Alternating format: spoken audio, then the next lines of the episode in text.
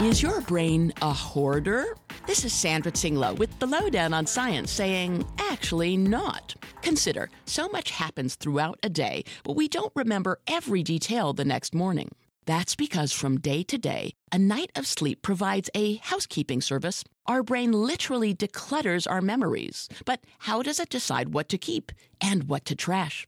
Scientists from the University of Cambridge studied memory selection using mice. They gave mice anesthesia to mimic our deep sleep. In the meantime, they monitored neuron interaction through electrodes placed inside their brains. Results? The memory purge was organized by brain waves. What to keep and what to trash totally depends on timing. It's like the game of jump rope, with brain waves constantly swinging up and down. Just as we jump when the rope swings down, the neurons talk when the brain wave swings down. This strengthens neuron connections. Their conversation is saved as memory. Otherwise, when the brain wave swings up, all the information gets knocked out. It's a fascinating system, but students take note. For your dorm room, perhaps, a wastebasket and a Swiffer?